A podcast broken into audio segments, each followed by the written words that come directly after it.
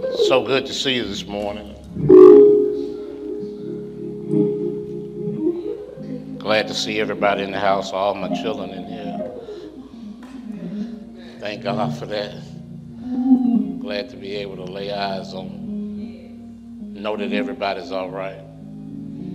Ain't really much that a daddy wants. Be honest with you. Go get me a glass of Kool-Aid. Bring me a piece of cake out of the kitchen.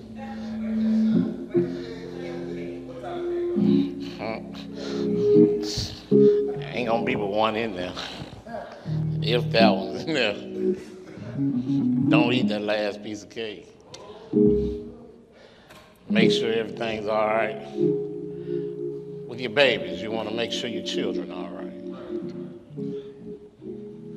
You want to get a daddy upset. Mess with his children. And you see a whole nother side of him. That applies to his wife as well, but, but don't mess with my children. You can mess with me all you want, but don't mess with my babies.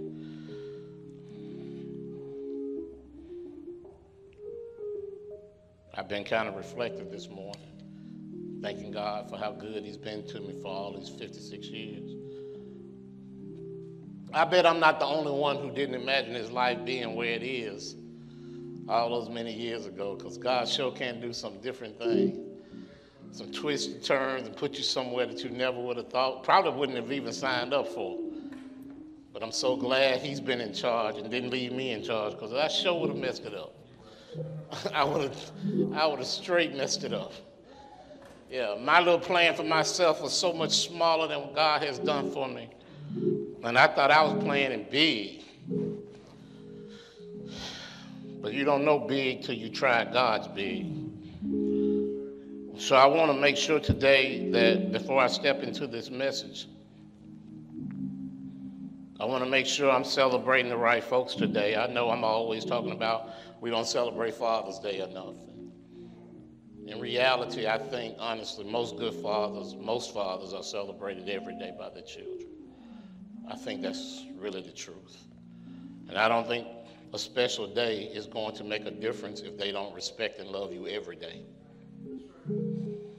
And so today I want to join in the chorus of celebrating all the Facebook friending, Instagramming, Snapchatting, tweeting, letter writing, special school project report typing, hair plaiting, baseball coaching, backpack toting, late night pacing, long rehearsal staying, two job working, no sleep getting. I don't care if you mad at me declaring, baby mama marrying, mama hand holding, baby birth class going, baby walking, baby burping, baby rocking, diaper changing, peekaboo playing. Lord help this baby won't go to sleep and stop crying, declaring. Nursery rhyme quoting, bedtime story reading, potty training, teaching, patty cake playing, bubble blowing, dinosaur roaring, ninja turtle kicking, fingernail polishing, tea party drinking, late night scary monster chasing, piggyback riding, overtime working, driver's ed teaching, tire changing, first day of school crying, homework helping, sideline coaching, discipline delivering, school SGA campaign working, high school graduate celebrating, first boyfriend terrifying, overdraft account depositing, eye rolling tolerating. First love rejection supporting. First cell phone buying. No, you can't wear that outfit declaring. Late night when you come home late waiting. Strange story listening. College bound driving. On his face praying. Harry Potter loving. First apartment decorated. Wedding day giving away crying. First dance having. Grandbaby holding. Still there when life don't go the way you want to have it loving. Ninja Turtle with Polly playing. That's a Wabbit Cat singing. And as for me and my house, we will serve the Lord, declaring Happy Father's Day to all the fathers and more who fit in all those categories. We are so complex so many facets to the diamond called daddy. To make sure we're not allowed to fit into the caricature that the media would make us fit into. We don't all look the same, act the same, talk the same, think the same. I want to say happy Father's Day to every man who is standing up trying to be responsible for what God has allowed him to create. And to those of you who are not able to talk to your daddy today or don't talk to your daddy, bless the man who is a father figure in your life. Bless the man who loves you enough to share his life with you and his advice. Amen. Amen. Today I want to step right back into this sermon series that I've been into for the last three weeks, and I think it falls right in line. I've been talking about men in the Bible who exhibit father characteristics that benefit us all. Today is no exception. It's a familiar passage of Scripture, perhaps with a not familiar twist. It comes from Luke chapter 15, perhaps one of the most familiar passages of Scripture in the Bible. Jesus said it. Luke chapter 15 is known theologically as the chapter of lostness. All right? There are different things that are lost in this script, in this passage, in this chapter. And it goes from one coin out of a hundred, one coin to one sheep to a people, declaring the importance of what is found. I like this cast because the value of what is lost goes up. Yeah. Initially, it's about a woman sweeping the house and she loses a coin. And she won't stop until she finds that coin in that house. And then it's about a shepherd who lost a sheep out of a hundred. People are amazed that that shepherd will leave the 99 and go find the one sheep that is lost the one sheep. That's because every sheep is important to a shepherd. And then we get to this chapter 15 section starting at chapter 11. And while you generally know the story, I want to pigeonhole one of the verses. I want to skip from chapter 11 all the way down to chapter to verse 20. I want to skip from verse 11 to verse 20. Get it together, Andre. And Luke writes in verse 20, and he arose and came to his father. Here's my focal point. But while he was still a long way off, his father saw him and felt compassion and ran and embraced him and kissed him. But while he was still a long way off, his father saw him and felt compassion and ran and embraced him and kissed him. This morning for Father's Day, I want to talk about the Father who keeps looking. The Father who keeps looking, keeps on looking out for me. The Father who keeps looking. Of all the fathers in the Bible, the Father in our text is probably spoken of more than all the rest of them combined. We, we don't know from the scripture the names of his sons. A wife and mother is never introduced into the narrative. Not to say mothers and wives aren't important, but for the purpose of this story, as we get into it, you'll understand perhaps why mama's not in this one. Maybe, maybe in the narrative as Jesus would have contemplated it, mama has passed away. At any rate, this father is left with two sons to rear. And the question is, how do you deal with those circumstances? And while we look at the surface of the story, T, we'll find that it's deeper than the surface, what Luke is trying to give to us. And too often, we gather truths from faraway lands and we don't, we don't understand the treasure we get from Father's household. What, what does that mean? That means I can appreciate things out there in the world but I don't value what's under my roof when I'm staying with my dad. We don't have any problem imagining what happened in that far country with this boy. You know the story. You know the story. I don't even really have to read it to you for you to know that this man had two sons, and one was younger and one was older. And the younger boy was one of those rambunctious ones.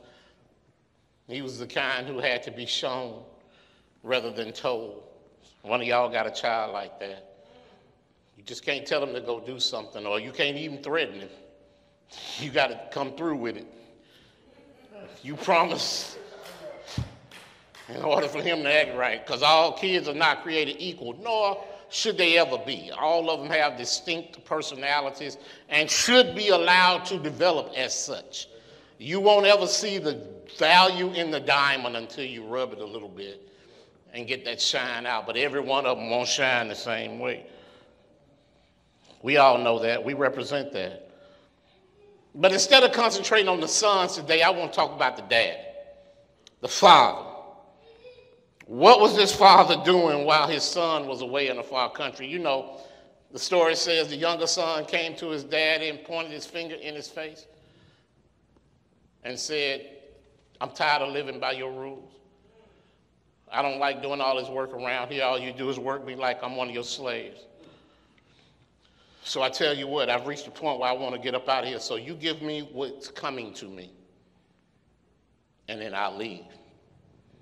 If you don't know that this story uh, represents the reality in Jewish households, you don't know that the law says that if a child did this, that the father, if the child came and disrespected a father like this, and why was it a disrespect? Because this man was basically being told by his young son, I wish you were dead. I wish you were dead, and I want you to treat me as if you were dead and give me what I would have coming to me under your estate. Of course, the offense is that this man is alive. By law, this man could have taken this boy out the city gates and stoned him to death. Oh, that's the Levitical law. It would have allowed him to treat him that way out of disrespect. That's the story we're left, left with. And the, and the, Bible says, if we read the scripture, that a couple of days after he makes this statement to his daddy, he gathers everything that the daddy gives him, and the daddy acquiesces and says he'll give it to him, give it, gives it to him. A couple of days later, the Bible says the boy took everything he could and left. So let me put that into today's parlance. After daddy came to him and gave him all his property, all his living, that's it, his living, the boy went down to the pawn shop and pawned it for 10 cents on the dollar went out in the streets and sold what the pawn shop wouldn't take. In other words, he liquidated everything he could. And you know when you liquidate something that fast, you're never going to get full value for it. So watch this man. He's seeing all his hard living in the hands of his young son being spread out among the community. And of course, the folks in the community were happy to take it. Because even though the dad had worked real hard for it, they could get it for little or nothing. And this boy took all the cash he could get, packed his grip, and went down the road. The Bible said he went to a far city. Don't get so strung out on what the far city is. Yeah. The far city is any city, that's bigger than the one you're living in. That's the far city. And he went there and spent what he earned, what he took, I'm sorry, forgive me, what he took from his daddy on riotous living. Cash, you know anything about riotous living? Yeah, I know a lot about riotous living. Yeah, yeah, yeah. Know a lot about riotous living. Yeah. Yeah, there's a whole lot of songs made about riotous living. In fact, they're the soundtrack of riotous living. And money spends easy and quick. in riotous living. You got a whole lot of friends when you're in riotous living. Now, there's a difference in riotous living and righteous living. Don't get them. They sound similar, but there's a whole lot of difference in them. This man spent his, this boy spent his money in riotous living. Everybody was his friend. Drinks on the house every time I come around. Money don't last real long like that. He left. But can I tell you something? There's a flip side of this. While the daddy gave the boy his and let him leave the younger boy, little known in the story is that the older brother, who was also at the house, also got his distribution.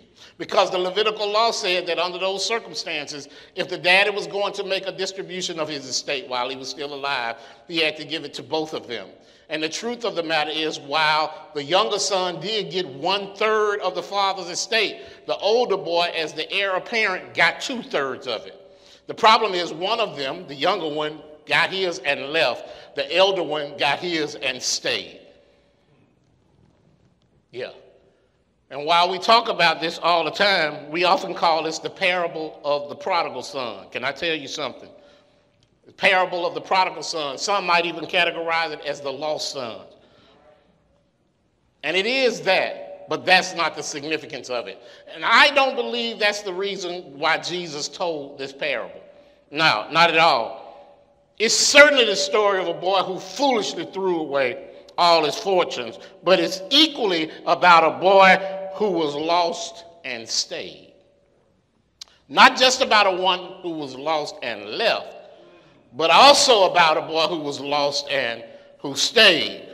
And I've come to believe in this in the reading of this story that Jesus actually didn't even come to talk about the two boys, that Jesus wanted us to concentrate on the Father. That the story at its essence is the strength of who this father is. Not the lost son, but the loving father. Scholars have discovered, Jessica, that prior to Jesus telling this story, see if I give you context, I think we understand why Jesus told this story. Prior to Jesus telling the story to those Pharisees that day, that the Jewish rabbis already had a story that they would tell to their congregants that was similar to this. Yeah, it was years before Jesus' ministry ever came into being. And so, as Jesus is telling the story, all of the folks, his audience sitting there saying, We heard this story before. We already know this story. Jesus is telling the same old man with two sons stories, but he's not. He's not.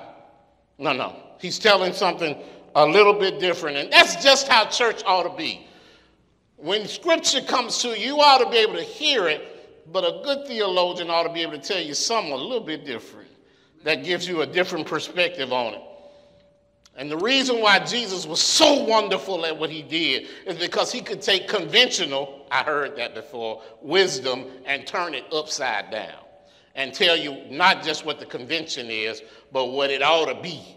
And so he says, this story is not so much about the boys, but it's about the father who keeps on looking. Some folks in here ought to be glad they had a daddy that kept looking. Oh, yeah.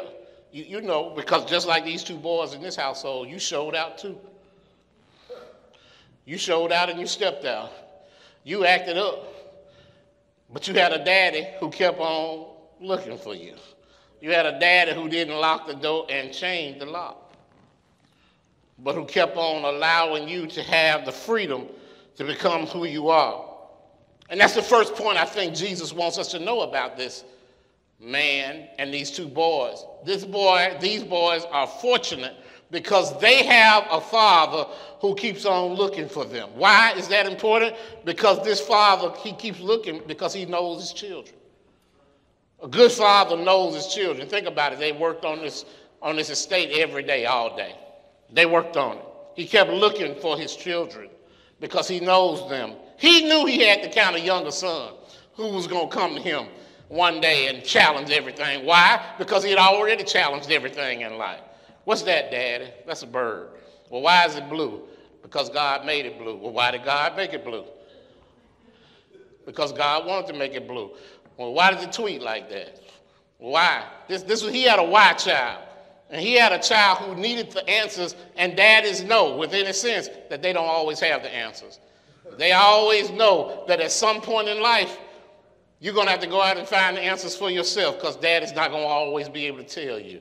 And any dad who thinks he's always going to have every answer for his child is fooling himself.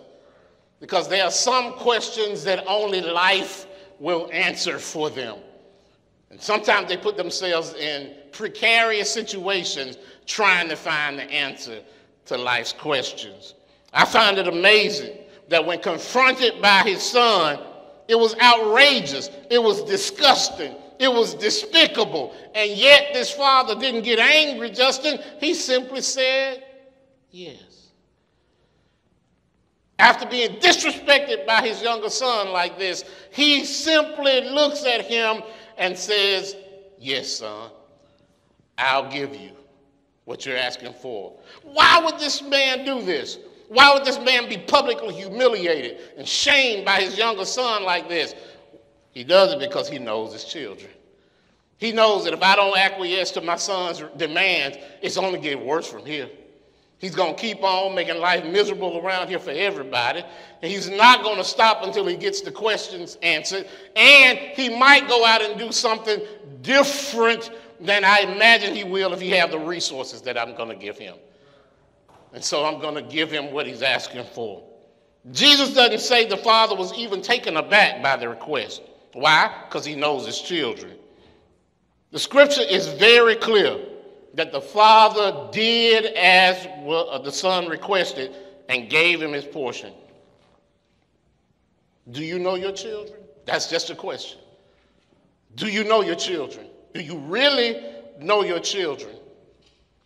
Well, you might know them up to a point when they're children, but when manhood hits them, things happen just a little bit different. And I'm going to challenge you and say this I doubt it if you know your child because they don't know themselves.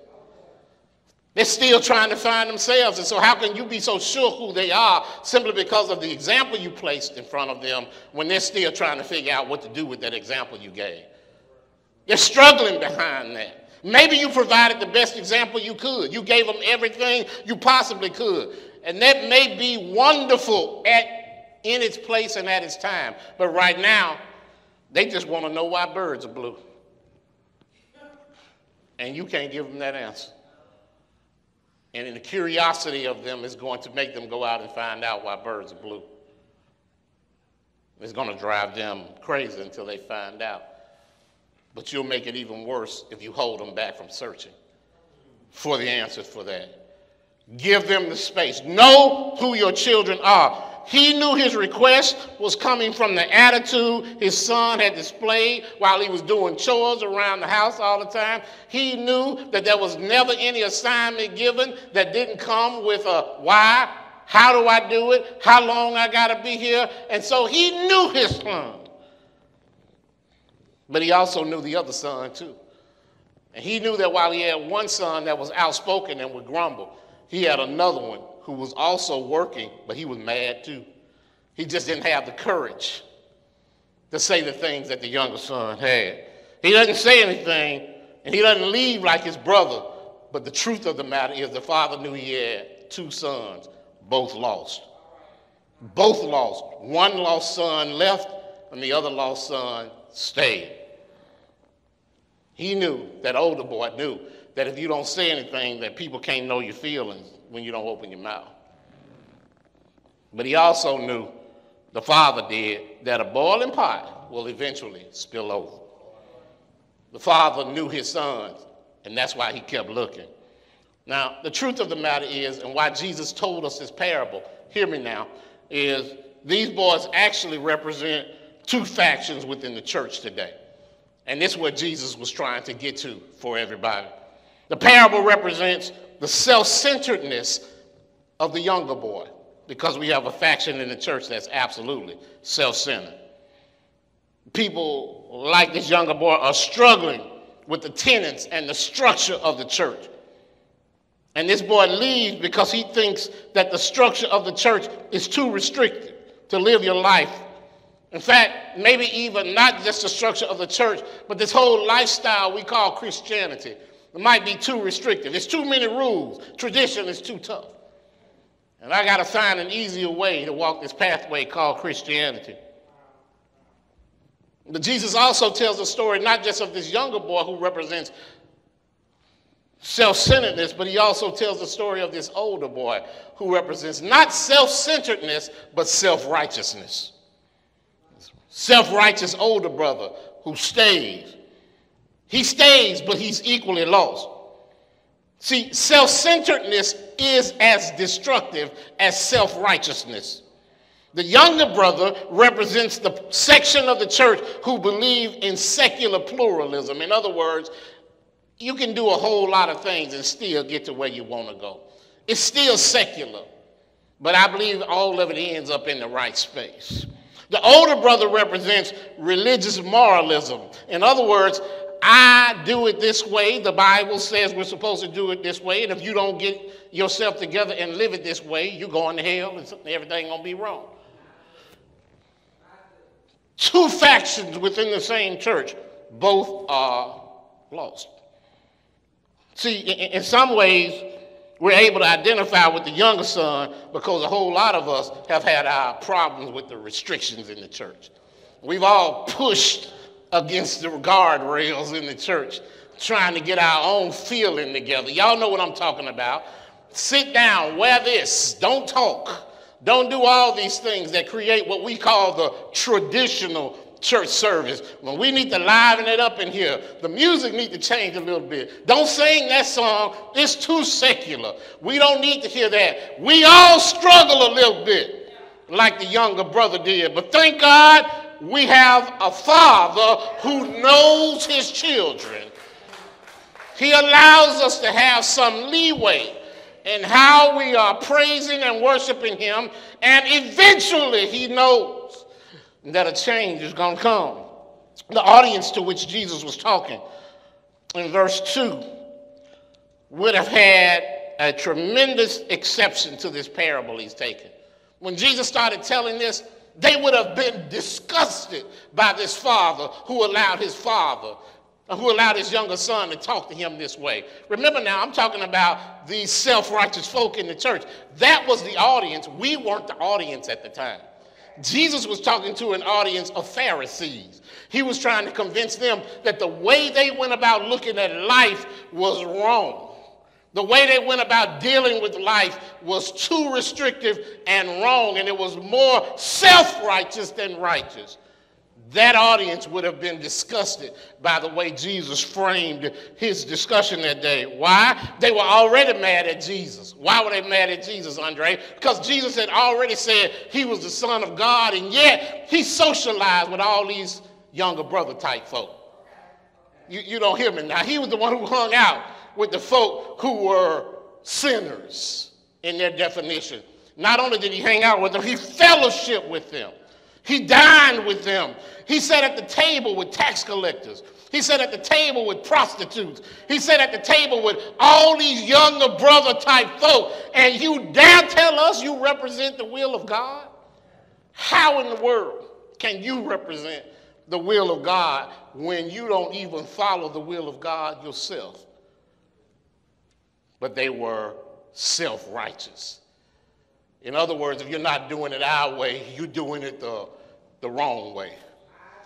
Sound like that young, that older brother had a whole group of folk who were following him. And that's true today. Now, don't act like we don't have folk in the church like that right now. Come on now. You know we got folk who think new folk ain't supposed to come in. You, you, you know that now. You know, we, we, we know the definition of new gets spread so long you still new after 15 years. Yeah, if you weren't raised in the church, then you really don't have nothing to say about what's going on in here now. You, you still, you know, come on now, don't act like I'm the only one who's paid attention to that. Folks have a hard time integrating and being a part of the system. The younger boy on the farm got tired of the older brother telling him what to do all day, every day. Got tired of not being the one to be able to make the assignments. Got tired of being the one who always had to clean out the horse stalls and clean out the sheep pens. He got tired of doing that. And so he wanted to go out and find another way to do it. Yeah. Same way in the church that certain people always have to be the chairman of this. always have to be over this activity. Self righteousness, and if you're not doing it his way, you're not doing it the right way. But the truth of the matter is, just like these two boys, our Father knows his children and he knows how to deal with them. He keeps looking for his children when they are lost. And I like this because not only is he one who keeps looking out for his children, he's faithful. Oh, yeah, he's faithful. See, the older brother stayed at the farm and he kept working. He kept working. The younger brother left the farm trying to learn how to live. But the father, the father is constant. And this is what we need to know about him. He's always faithful to us. He doesn't change his activity. The day after the boy got up and took all his earnings down the street, the daddy got up and did the same thing he did before. And when he, had, when he saw his older son go out and do the work that he did, the father stayed constant. He didn't challenge either one of his boys, even though both of them were lost. And the same is true here in the church. Been so many evolutions in the church, but God has stayed faithful. He stayed the same. He's ever faithful to us. How do I know he's faithful? Because if you look at the rest of the parable, you'll see just how prepared he was. He made sure that in the stall was a fatted calf every day. He's faithful. Put that calf over there, and I want you to feed him every day. Why? Because a good day of celebration is coming. I'm waiting for the day. I don't know what day he's coming back, but I'm waiting for him to come back. I don't know when it'll be, but I'm looking for him to come down that road any day now. Not only that, make sure my robe is clean. Yeah, why? Because he's faithful. He's making preparation. You need to know this that while you're out there wandering and wondering, W A N, and wondering, W O N, he's faithful. Yeah, he knows that one day you're coming back. Yeah, when you can't find your way, he's still back at the house taking care of things. Not only that, shine up my ring. Make sure my ring is okay. Yeah, nobody on the farm has a ring but the owner. Yeah, and whoever he allows to have that ring and have access to it. He kept on looking and he kept on being faithful. The scripture says, Be steadfast, unmovable, always abounding in the work of the Lord. That's what good fathers do. They lay a foundation. Come on now. I knew if nothing else in Birmingham wasn't going right, I could come back to Birmingham and go to 3701 43rd Avenue North and everything would be all right at that house. That's in L&N City. For all my life, it was a constant. And when I knew when I came in the door, there was going to be something to eat in that house. I knew there was going to be something available for me to refresh myself in that house. Why? Because the folk who lived in that house, they were a constant in my life. And guess what? I believe in the morning they got up and went on the porch and looked just to see if one of their children were coming down the street. They were a constant, just like this father. They were faithful to what they were about, and I could set my watch on them. I could depend on them. Faithfulness makes a difference. Faithfulness allows you to have the, the freedom to be foolish. Yeah, because you know there's somebody who's available to catch you. I can't tell you how much money I wasted before I called and said I needed something. I couldn't tell them that I had spent money drinking. All I could do was call them and say I need something, and they loved me enough not to ask me for what. Because if the truth were told, I would have been ashamed to tell them what I spent the money on for real. Everybody got friends with student loans coming in on college campus. Everybody happy, friendly. We can hang out together. But it's when you done spent all the money from your student loan. Hopefully you paid your tuition. That's when you start realizing who your real tight man is, who the one who want to stay there with you. I've been through all these things, and I can tell you right now, it's a hurtful feeling to believe that you don't have anywhere to go.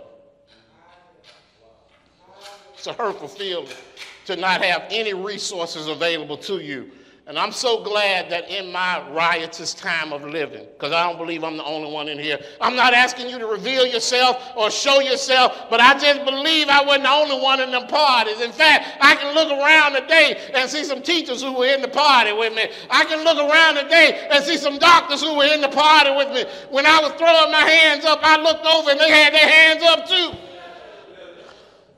I wasn't the only one in riotous living. I wasn't the only one acting up, messing up, trying to find my way. So I can't point the finger at this younger boy because I was one of those two that got up and said, I couldn't ask nobody to give me nothing. I just left. Trying to find my way. It wasn't no estate to be divided with me, but I had to go out and find my way. And just like this younger boy, I'm so glad that I had a faithful father who kept on looking and waiting for me. I'm so glad he had things settled for me because when the day came that I needed to come back home, I had a home that I could come back to. Hardest part of Christian life is waiting. But love suffereth long. Dad, I came to tell you, they may not be back yet, but keep waiting, keep looking, be faithful they're going to come down that road one day. There's some mamas and daddies out there who've been struggling because Junior seemed to be so far out there. Stop listening to your friends tell you what they would do. That's your child. You wait as long as you need to. Keep on praying and keep on waiting and keep on looking. Daddy did that in this example. He did all he needed to. He kept looking down the road. I believe, Karen, every day he got up looking waiting. Is the day my son coming home? Is today the day my son coming home? You know, it's worse today in social media because you can get reports without seeing folk. Everybody know your business before your business come to you. They come telling you what your children doing before you even had a chance to talk to your children. Uh, I saw on Facebook that your son, uh, I saw on Twitter that your child, uh, I saw on Instagram that your, they, they tell you these things. Most of the time, they're not necessarily bringing good stuff. They see some junk, that travels a whole lot faster. Junk goes viral quickly. And when it's your child, you know it had to be hurtful, and I'm so glad this father but they had a way of getting news around back then, too, and I'm sure he heard from far country how his son was living over there. He heard that his son had spent all his money. He heard that his son was living with folk who farm pigs. It would have been the most disgusting job his son could have ever had because the Jews stayed away with pigs. In fact, they thought it made them unrighteous. And the fact that not only was he living with them, he was so hungry every day he was trying to eat what they were eating, had to break this father's heart and yet he was faithful. He could have gotten up and taken his rest of his resources and gone to the far country and picked the boy up and brought him back to the farm. That would have been the worst thing in the world to do. No, he needed his son to get the full impact of the choice of his decision. Hello, stop cutting the lessons short, mamas and daddies. Stop making the bed so soft for them. When they choose what they want to do, let them get the full impact of the lesson. We just had a bird to make a nest on the front door of our house. Yeah, had laid, laid five eggs, four of them actually hatched. Four birds grew on our front door for six weeks this spring. Mama made the nest so nice. I was so impressed because I saw daddy bringing food.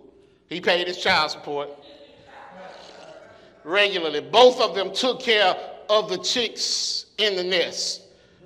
In fact, I made a point to call Karen and say, Robin didn't abandon his boys, his chicks. He came, he bringing worms every day to them. Mama and Robin and whatever her name was, Mama. But one day, one day, one day, the nest was such that they had to go. They had to get up out of the nest. They came. Mama was protecting them. She would fight you if you came to the door. He would too. They'd fly down, wouldn't let you come to the front door. We couldn't come in our front door for six weeks. They would come fly down and try to pick you to protect their babies. But one day came and they all flew out of the nest at the same time, all four of them. And immediately they flew into danger. I stood there and watched them, and one of them flew immediately from our front door to the middle of the street. And I said, There goes one. Immediately. And he stayed there for about 15 minutes. I watched him. And I said, My Lord, he's about to be gone in 15 minutes out the street. And it just so happened that a car didn't come for 15 minutes, but when the car came, when the car came, it was almost like a movie. I'm sitting there, I almost needed some popcorn watching this. And the car, I could hear it coming down the street, and I'm like, here it goes. And just before the car got there, Little Robin flew off. He barely got off the ground, but he flew off. And I watched two others. One of them I never saw after that. But I kept watching him to make sure he got to be all right. If I've got sense enough to watch a bird, not that I could do anything to help the little bird, not that he would let me do anything to help him, but if I've got sense enough to help him, the Bible says that God knows every one of us and he counts us more valuable than any of his other creatures. He knows every bird he's ever created. If I can watch the bird, then I know God is watching the bird. And watch this now. I didn't even pay attention to the fact that the daddy robin and the mama robin were watching the bird too. They knew he was sitting in the street. But he needed to learn that the street is dangerous for him. So they never flew down to tell him to leave. He had to learn that lesson for himself. Some of the problems your children got is you keep cutting the lesson short. Let them figure out the stove is hot. Let them figure out that all those lessons you've been telling them really are true. Be faithful, but stop cutting the lesson short. God always allows us to realize the consequences of our choices. We can choose to love him or not. He's okay with that. And I love this. The last thing, and I'm out of here. Not only is this father in this story about these two, these two boys always looking, always looking down the road, not only is always faithful, waiting, he was waiting, Casanova. You know, the Bible didn't tell you how long it took. Scripture doesn't tell you that. No, it doesn't. But he took, he let the amount of time pass. And the reason is because of the last point I want to make, and that is that he keeps looking because he loves his children. Yeah, people, People insult us all the time as fathers, implying that we don't love our children, that somehow a mother's love is greater than a father's love. But there's a difference, and this is where Jesus messed up his audience that day. Those Pharisees sitting there would tell him, We've heard this story before. We know how this story ends. We know, according to the Jewish story, that when that boy came and when that boy asked his daddy to divide his living, he left. He spent it on riotous living. According to the Jewish story, when the boy finally came to himself and got up and went back home, the father, according to the Jewish story, denied him the ability to come home and said, You made your choice. And now, because of your choice, you'll suffer the consequences. Get away from me. I don't know you like that anymore. That's the Jewish story. But Jesus turns the story upside down, and instead of allowing the boy to suffer the full consequences, come on now. According to the Christian story, according to the grace of God, instead of allowing the boy to make the situation such that he was confessing to the Lord, the daddy ran out and met him halfway before he could get it out of his mouth, the grace of God had already covered him up and protected him under the circumstances. According to Jesus' story, the Father loves his Son so much that he's ready to draw him back into the household and forgive him of all the problems. See, that's the deal. When we finally come to ourselves, our folk won't ever let us forget that we used to be a rider's living boy. And that's not what the story says. The, the story says, I'm going to let you come back into my house. I'm going to put my robe on you. I'm going to throw a party for you. I'm going to give you the ring, which indicates you are back in full sonship because I love you so much. Love covers a multitude of sins. Love covers all the sins you can ever think of, and you sitting here right now ought to be glad that love and God's grace covers up your sin. I know I am. Yeah. And how do I know it? Because the reason why there's a story of two boys is because you have to look at the story from two perspectives. See, the young boy comes back and his father welcomes him after he threw away all his daddy's money. Daddy threw a party for him. And they come in, and the whole community, the whole house comes to celebrate. And what a wonderful thing it is. And the father gladly receives him. But there's another story. See, the other lost boy who been in the field the whole time. Surely he had to hear the music thumping down there at the house.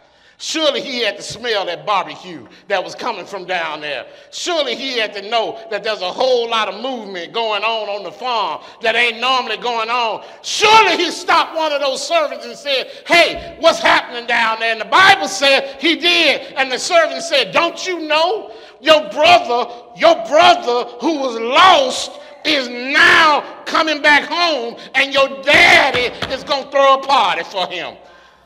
Now, you would think that the other son, the lost son, would drop everything he was doing. Why? Because don't you think he loves his brother? Wouldn't he run down there and be glad to see his father smiling? You know, his father's been sad all this time. Instead, that's not what he does. No, the father said, the, the Bible says he keep working. And then he finally comes back and he confronts the father.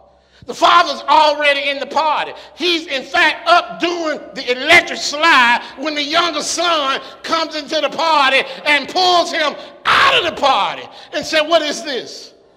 You didn't get my permission, this younger son, to have no party. You didn't ask me what I thought about this. I've been here all these years with you, and you didn't have a party for me, and yet your son, not my brother, your son comes back and you throw a party for him. The father is just like he was embarrassed by the younger son at the beginning of the story, he's embarrassed by the older son at the end. Just like he's publicly embarrassed by the younger son at the beginning of the story, the younger son publicly embarrasses him at the celebration at the end. See, there's no difference between the sons. One just stayed and the other left. Both of them are doing the same thing. Both of them are embarrassing to the Father. Both of them are struggling, and both of them have had full access to His love the entire time. And just like with the younger son, the Father does not embarrass His son. In fact, He says, Son, I've always been here with you. Come on in and enjoy the party. He doesn't shame him. He doesn't castigate him. He doesn't yell at him. He tries to love him back into a right relationship with his brother. And instead, the younger boy gets the attention as being the wrong one. And I came to tell you that it's the self righteous older brother who is equally as bad as the younger son but it's the Father who's the constant, who loves them both absolutely the same. The entire view that Jesus gives to those people sitting in audience that day is completely different because while they thought both of them should be punished, Jesus thought both of them should be loved. And I came to tell you today that that's what a good father does. He keeps looking for his child. Why? He keeps looking for him because he's faithful and because he loves them. And I came to tell you today keep looking for your children to do better. Keep preparing for them to come home. Keep laying a table for them. Keep laying opportunity for them. Help them when you can. And when they don't, it's not your job to publicly embarrass them. It's not your job to put them in their place in public. That doesn't make you look better. In fact, it hurts everybody the same way. Can I tell you this? Luke 15 and 20 says, While the son was still a long way off, his father saw him and he had compassion on him. If I ever had to think of the one trait that a good father has, it's compassion. Yeah, it's compassion. You ought to feel for your children. the moment you stop feeling for your children, because can I tell you, they won't always think you're their hero. No, no, no, no. They won't always look at you that way. When they see you as simply an equal, you need to be able to incur the same respect from them as you have when they're little. Carlton, one day he's going to look up. He, right now he's looking up at you. One day he's going to look across at you. One day he might be looking down at you because he's probably going to be taller than you. And the truth of the matter is, he needs to be able to see you the same way, no matter what his position is in life. But all of that depends on how you treat him, how you love him, whether you respect him or not. If you put that in him, he might not always agree with you, but that doesn't mean y'all have to be enemies just because he doesn't agree with you. Can I tell you this? If our churches are not out looking for the younger brothers, it's because we're too full of the older brothers. We need to be drawing them in right now. Yeah, they need to be in here part of the celebration right now.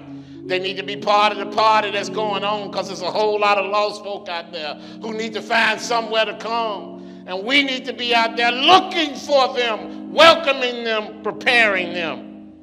I came to tell you today that this father has set the example. And some folk are still a way off, still a far off, but that doesn't stop the father from looking for them. Father loves them. Can I tell you something he did? It was against Jewish culture for him to run. But that day when he saw his boy come, he ran for him and he met him. He ran to get him can I tell you, all some people need right now is for somebody to run to. Run to them, break protocol, break decorum, let them know how special they are. Stop thinking that they got to claw and climb their way back into the front door of this building. Let's go get them. Let's go find them. Let's tell them wherever they are, we love you. We want you to be a part of what we're doing. Let's stop letting the older brother rule the day and let's go get them younger brothers and bring them back in here. Don't you know that's why so much killing going on? That's why so much shooting going on. That's why so much dying going on because the younger brothers are ruling today. We need to go get them. We need to let them know we love them. We need to be the church that's still looking for folk. To this day, until that boy decides to come home that day, all of us have the same responsibility. I don't know what day it's going to be that they decide to come in if they ever do, but we can go get them. And we can let them know we love them. Repentance has a different definition today than it did under those terms. Oh, yeah, we think repentance means wearing a what would Jesus do t shirt or putting a bracelet on our arm. And that tells folk I repented. Public showing that I'm sorry for what I did. The Pharisees did that too. They wore it on their clothes, saying that they were pious and righteous, but in their hearts they were not. Repentance under those times, um, in those times, meant that they had a regret for what they did. You hear me talk all the time about the stuff that I did. Can I tell you something? I talk about it by way of example, but I regret it. I'm sorry for all the time I wasted. I'm sorry for the resources that I wasted. I'm sorry for the things I've said. In fact, there's some people who might know some of the stuff I did, and I'm not excluding myself. And there's some people who might know because they were with me, and some because I shared it with them. But nobody knows it all. You know why? Because some of it I don't want nobody to know. I don't want anybody to know everything I did. I don't want them to know everything I said. I regret those days. And I'm so glad I serve a God who doesn't make me disgorge all those things in order to love me. He loves me anyway through all that stuff. He still keeps me as his only child. I know I'm not the only one in here who struggles with that. Some of us don't ever want the whole truth to come out. No, we don't want that. But we don't serve that kind of God. No. Despite my regrets, He loves me through that. Despite the fact that I did all those things, He doesn't hold it against me. He thought I was worth it to die for me. He thought I was worth it to give His life for me. He sent His Son to die for me, and His Son thought I was worth it to give His life for me. That's the kind of Father we serve. I'm so glad today that I know that no matter how bad I was, no matter how bad I am today, even, there's nothing so bad that I'm going to hell. I know that. I can't do enough wrong right now to go to hell. Why? Because the Father loves me that much that He's going to keep me until the day He brings me home with Him. My question to you today is Do you have a Father like that? Do you have a relationship with the Father like that? Do you know without a doubt that you are safe in the household of God our Father? Have you accepted his gift of salvation that he sent through his son named Jesus Christ? Do you know that you're safe? Do you know that you're secure?